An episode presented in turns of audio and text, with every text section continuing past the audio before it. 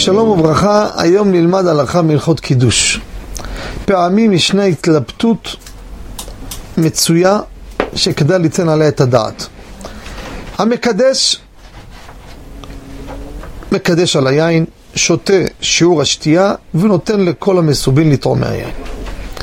ישנה תופעה שיכולה לקרות, שבני הבית לא מוכנים ולא אוהבים לתרום יין. אם אתה תקדש על מיץ ענבים, הם יטעמו. המקדש אומר, נכון, אפשר לקדש על מיץ ענבים, אבל יש הידור לקדש על יין.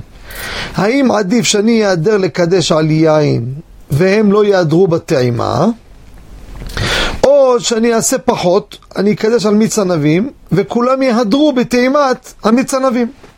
איך אנחנו מתמודדים עם זה? לאחר העיון נראה שטעימת כל המסובין זה מצווה מן המובחר. זה לא חובה וזה גם לא בגדר הידור במצווה. זה מצווה מן המובחר, זה משהו יותר דק, שהוא דבר חשוב.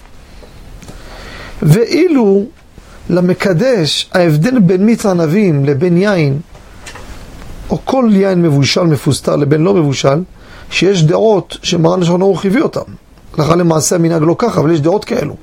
שיין שהוא מבושל, ברכתו שהכל נהיה בדברו בכלל, לא יוצאים בו ידי חובת קידוש. המנהג לא ככה.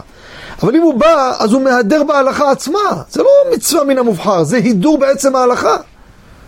זאת ועוד, מישהו אמר להם לא לטעום, בעיה שלהם שהם לא רוצים לטעום.